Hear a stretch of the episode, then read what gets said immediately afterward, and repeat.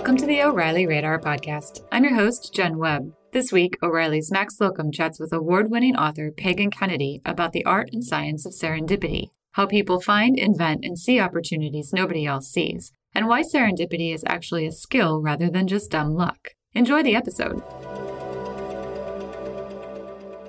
You have a presentation titled The Art and Science of Serendipity. How do you personally define serendipity? I think it's really helpful to go back to the original definition of the word, which arose in a very whimsical, serendipitous way back in the 1700s. There was this English eccentric named Horace Walpole who was fascinated with this fairy tale called The Three Princes of Serendip. And in this fairy tale, the three princes are sort of Sherlock Holmes like detectives who have these amazing skills forensic skills. They can see clues that nobody else can see. And so Walpole was thinking about this and very delighted with this idea.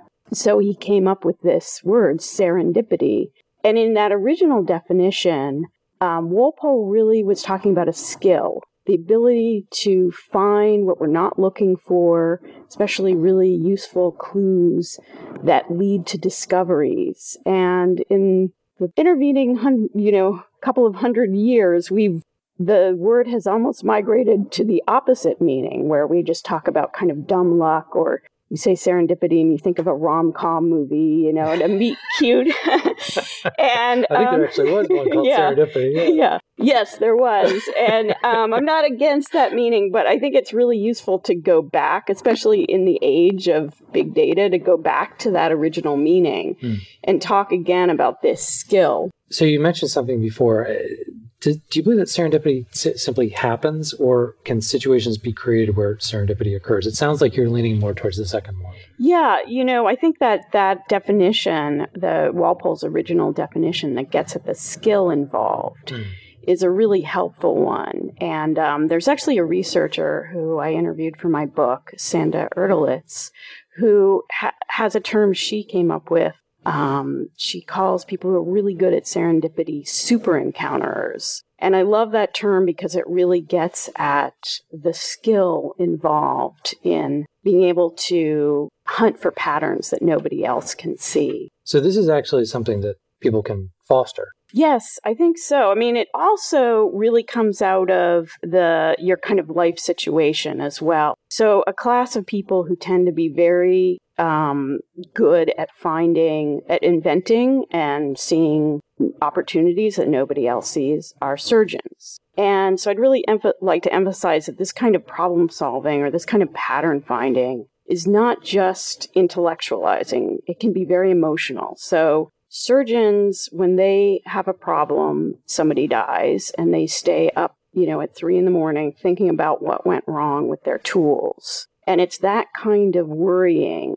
um, that is often involved in this kind of search for a pattern or an opportunity nobody else is seeing. Um, not just an intellectual process, but a highly emotional one where you're you're very worried. So it's this kind of process might not be very good for your health, but it's very good for your creativity. Um, that kind of replaying, not just noticing at the moment what's going wrong or what might be in the environment that nobody else is seeing, but going over it in your head and, and you know, thinking about alternative realities. Like what if we had done this? What if we had done that? What you know what what are the opportunities we're not finding it's interesting so it's kind of like a post-mortem of thinking yes. through but a heightened post-mortem yeah. not just a sort of factual one and also a post-mortem that leads to a pre-mortem so thinking about wow that really went wrong how do I not have that happen in the in the future? So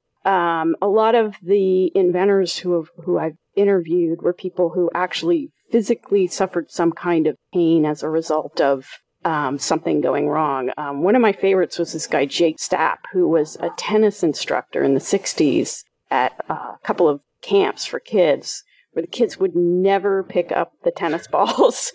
and the poor guy was picking up hundreds of them. His back was going out. So literally like the, he was suffering from this problem and that led him to kind of you might say, create a simulation theater in his mind, you know, where he was thinking of, could I do it this way? Could I do it that way? And eventually he came up with the idea of this wire basket that you he put did that? Yeah, yeah. That, you, that, thing's brilliant. Yeah, yeah. And I, uh, you know, I, I found that because my editors at the New York Times loved that idea and they said, find the guy, you know, and it took a really long time to find him. I had to hunt through the patent system and call all kinds of mm-hmm. people. And finally, I found him. He was, you know, 82 years old, and nobody had ever kind of bothered to look into that story before. But talking to him really was a revelation because he talked a lot about his dread of um, the next summer, you know, mm-hmm. and how much that had influenced him. So he had a significant motivation yes, to find yeah. that. Having That's skin, really having skin in the game can be very important. That's interesting. Um, I think you touched on this a little bit, but how do you feel that a person's ability to observe in general factors into the serendipity that they experience? We talked about kind of these heightened senses, but just people who maybe have a higher sense of observation, do they experience more serendipity because of that? Um, yeah, and again, as I mentioned, you know, there's this research by Sanda Erdelez that is um, very intriguing, where she had br- she studied 100 people or 100 plus people and really looked at their different styles when it came to um, searching in the unknown. And um, she saw that there are certain people who they almost assume that they're going to find something they're not looking for, and they work mm-hmm. that into their into their um, project. You know, they just make room for what they're assuming they're going to find by bumping into it. And um, the the other piece of it again is very emotional. These people love to forage. Hmm. They're the kind of people where you know they would be happy to spend ten hours, you know, looking at pictures of ants and, or something, you know, and just finding interesting factoids about ants or something, and that eventually end up being useful that's fine. So they're just kind of delighted with the experience. Exactly. And the discovery. Now, this, and Sanda was really great because she talked about the dark side of serendipity. Mm. This can go too far. Mm-hmm. As anybody who's fallen down the Twitter vortex knows, you can be delighted by the random little popcorn of you know that you find on the internet and that can be a hole that you fall into mm-hmm. of which otherwise known as ADD. Mm-hmm. So it's important not to go too far. Wikipedia is particularly good for that. Oh, I just yeah. click through to this. yeah. do that. Interesting. Do we have any insights into what is happening physically, chemically when aha moments occur? Well, you know, there's a lot of debate about that. And um, I did this column for nearly two years where I talked to inventors for the New York Times. And I began the column when I when I started. I would always ask people about their aha, aha moment, and people would sort of be very ashamed that they hadn't had a really big aha often. They'd say, well, it was actually kind of a series of revelations or a series of clues that I put together, and there wasn't really one big moment. Hmm. Um, so I thought that was really interesting. And the other thing I observed just anecdotally is this tends to happen. You know, we think of serendipity or we think of connections happening when people are buzzing around and bumping into each other in hallways and stuff. But the big revelations tend to happen when people are alone. And I'm saying that anecdotally, but it's just the story I've heard from so many people. And I think that makes sense because what you're really talking about is anomalous thinking. It's the opposite of groupthink. It's somebody coming up with an idea nobody else has ever had. So that's probably not something they're going to get from another person. It's something where they're interacting with stuff, you know, a chemical in a lab, and you happen to eat a sandwich later and say, this tastes sweet. Sure. But sure. and I didn't die. Yeah. there's there's something here. so uh, switching gears a little bit, we have a lot of technology that seems to aspire to serendipity. Yeah. Your phone tries to give you exactly the right information at the right time. We've got smartwatches now that are really very much built around that same concept. Does that work? And do you feel that's actual serendipity or is that kind of a false serendipity that's occurring there? Well, I think there's a really interesting interplay between tools in the human mind and serendipity. So if you look at the history of science, you see when something like the telescope or the microscope appears, there are waves of discovery because these tools have made things that were formerly invisible visible. And when thing patterns that you couldn't see before become visible, of course, people, smart people, creative people find those patterns um, and begin working with them. So I think that you know these data tools and the internet, you know, all these new tools that we've got, they are amazing because they make these patterns visible that we wouldn't be able to see before. But in the end, they're tools. And you've got to have a human mind at the other end of that tool. And um, you've got to have somebody, you know, if, if the tool throws up a really important anomaly or pattern, you've got to have a human being there who not only sees it, recognizes it, but also gets super excited about it mm-hmm. and defends it and explores it and figures, you know, and, and gets excited about a, an opportunity there. Is that the ideal that you would anticipate for the relationship between technology and uh, and humans as they're exploring serendipity? Does, does the tool have the ability to throw up the anomaly, but then the human is actively looking for it? Would that be the best case scenario? Yeah, and then of course sometimes a tool throws up something we didn't expect. I think that happens to us every day. You know, when we're just on the internet cruising around and it throws something our way and that makes you recognize there's something out there that's exciting to you and you kind of follow up on it. Um, so the tool can throw up things we don't expect in the same way our environment can in general, but the tool kind of gives us a greater reach. In your research and in your recent book, Inventology, you examine where inventions come from. Is there a shared characteristic among inventors and inventions? We touched on it a little bit before of perhaps high stress, perhaps uh, uh, some isolation? Are, are there other things that you've seen there? I think one surprising thing to me was how much our life experience matters. Um, and again, I mentioned St- Jake Stapp, you know, the tennis instructor, but you see all kinds of people who have a framework from something they've experienced in their life or something they really care about. And so they seize on an opportunity in a way that maybe nobody else could. And they put that together. So a lot of, you know, I, I think of serendipity. There's sort of, I found several patterns of invention. And serendipity, I think of as backwards invention mm-hmm. because you find a solution and then often you go looking for the problem. So it's when somebody, this solution is thrown up to them, you know, where they just notice something that's kind of looks like looks like a solution, but they don't know what it's good for. It takes that the the next step is for that person to really care and then know about the problem or go find the problem.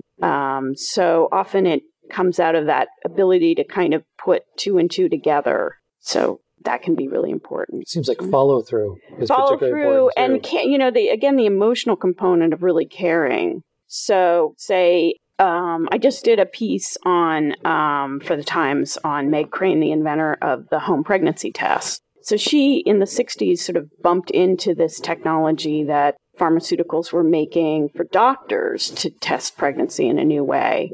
But she was kind of like Peggy Olson in Mad Men. She was like this very independent woman living in the village, and she said, Hey, this could be adapted for women to use themselves which was not a popular idea with her bosses. She had to really fight for that idea. And that's, again, what surprised me was how much people fought for these ideas that were really new and anomalous and weird sounding. And it was her ability to put together her own experience, what she was seeing about how women were living with this opportunity that really mattered. Where do you think that fight comes from? You know, uh, so many inventors uh, are just not motivated by money and mm. people who are love solving problems. And I think people get very excited. It's like finding something on the street that's amazing, and you just think, how could how could nobody have seen this? Um, I'm going to make something out of this. You know that kind of uh, spirit of getting very excited about an opportunity and bringing it into the world. Does expertise lead to innovation? or is innovation a separate thing altogether? Um, you know, they're definitely related. And again, um, the expertise that may matter may not be the thing that you think of as your expertise. So, um, for instance, with Meg Crane, she her expertise was sort of living in a woman's body mm. in the 1960s at this moment when women were questioning their role and how they felt about pregnancy and all of that. And so she really brought that to bear on this technical problem. Um, and I would say that also serendipity and diversity are tied together. Diversity is really important. So if we have a small priesthood of people who are solving problems, we're going to get a very limited library of solutions. Um, but the more people we bring in, the better because we're drawing on more both problems and solution ideas. Um, and so we need people who come from every walk of life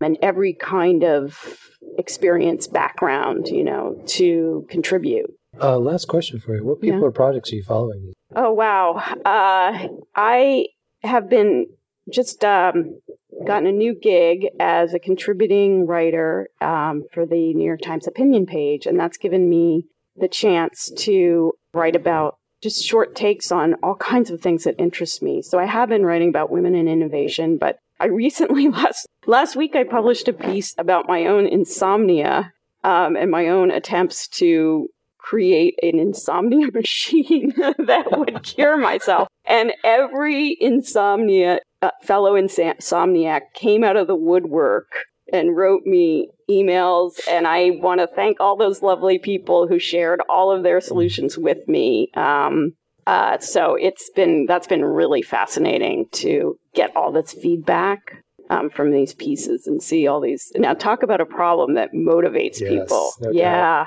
No doubt. Yeah. You're, you're, well on your way to serendipity. oh, yeah, yeah. well, thanks so much for being yeah. with us. Appreciate it. Okay. Thanks so much.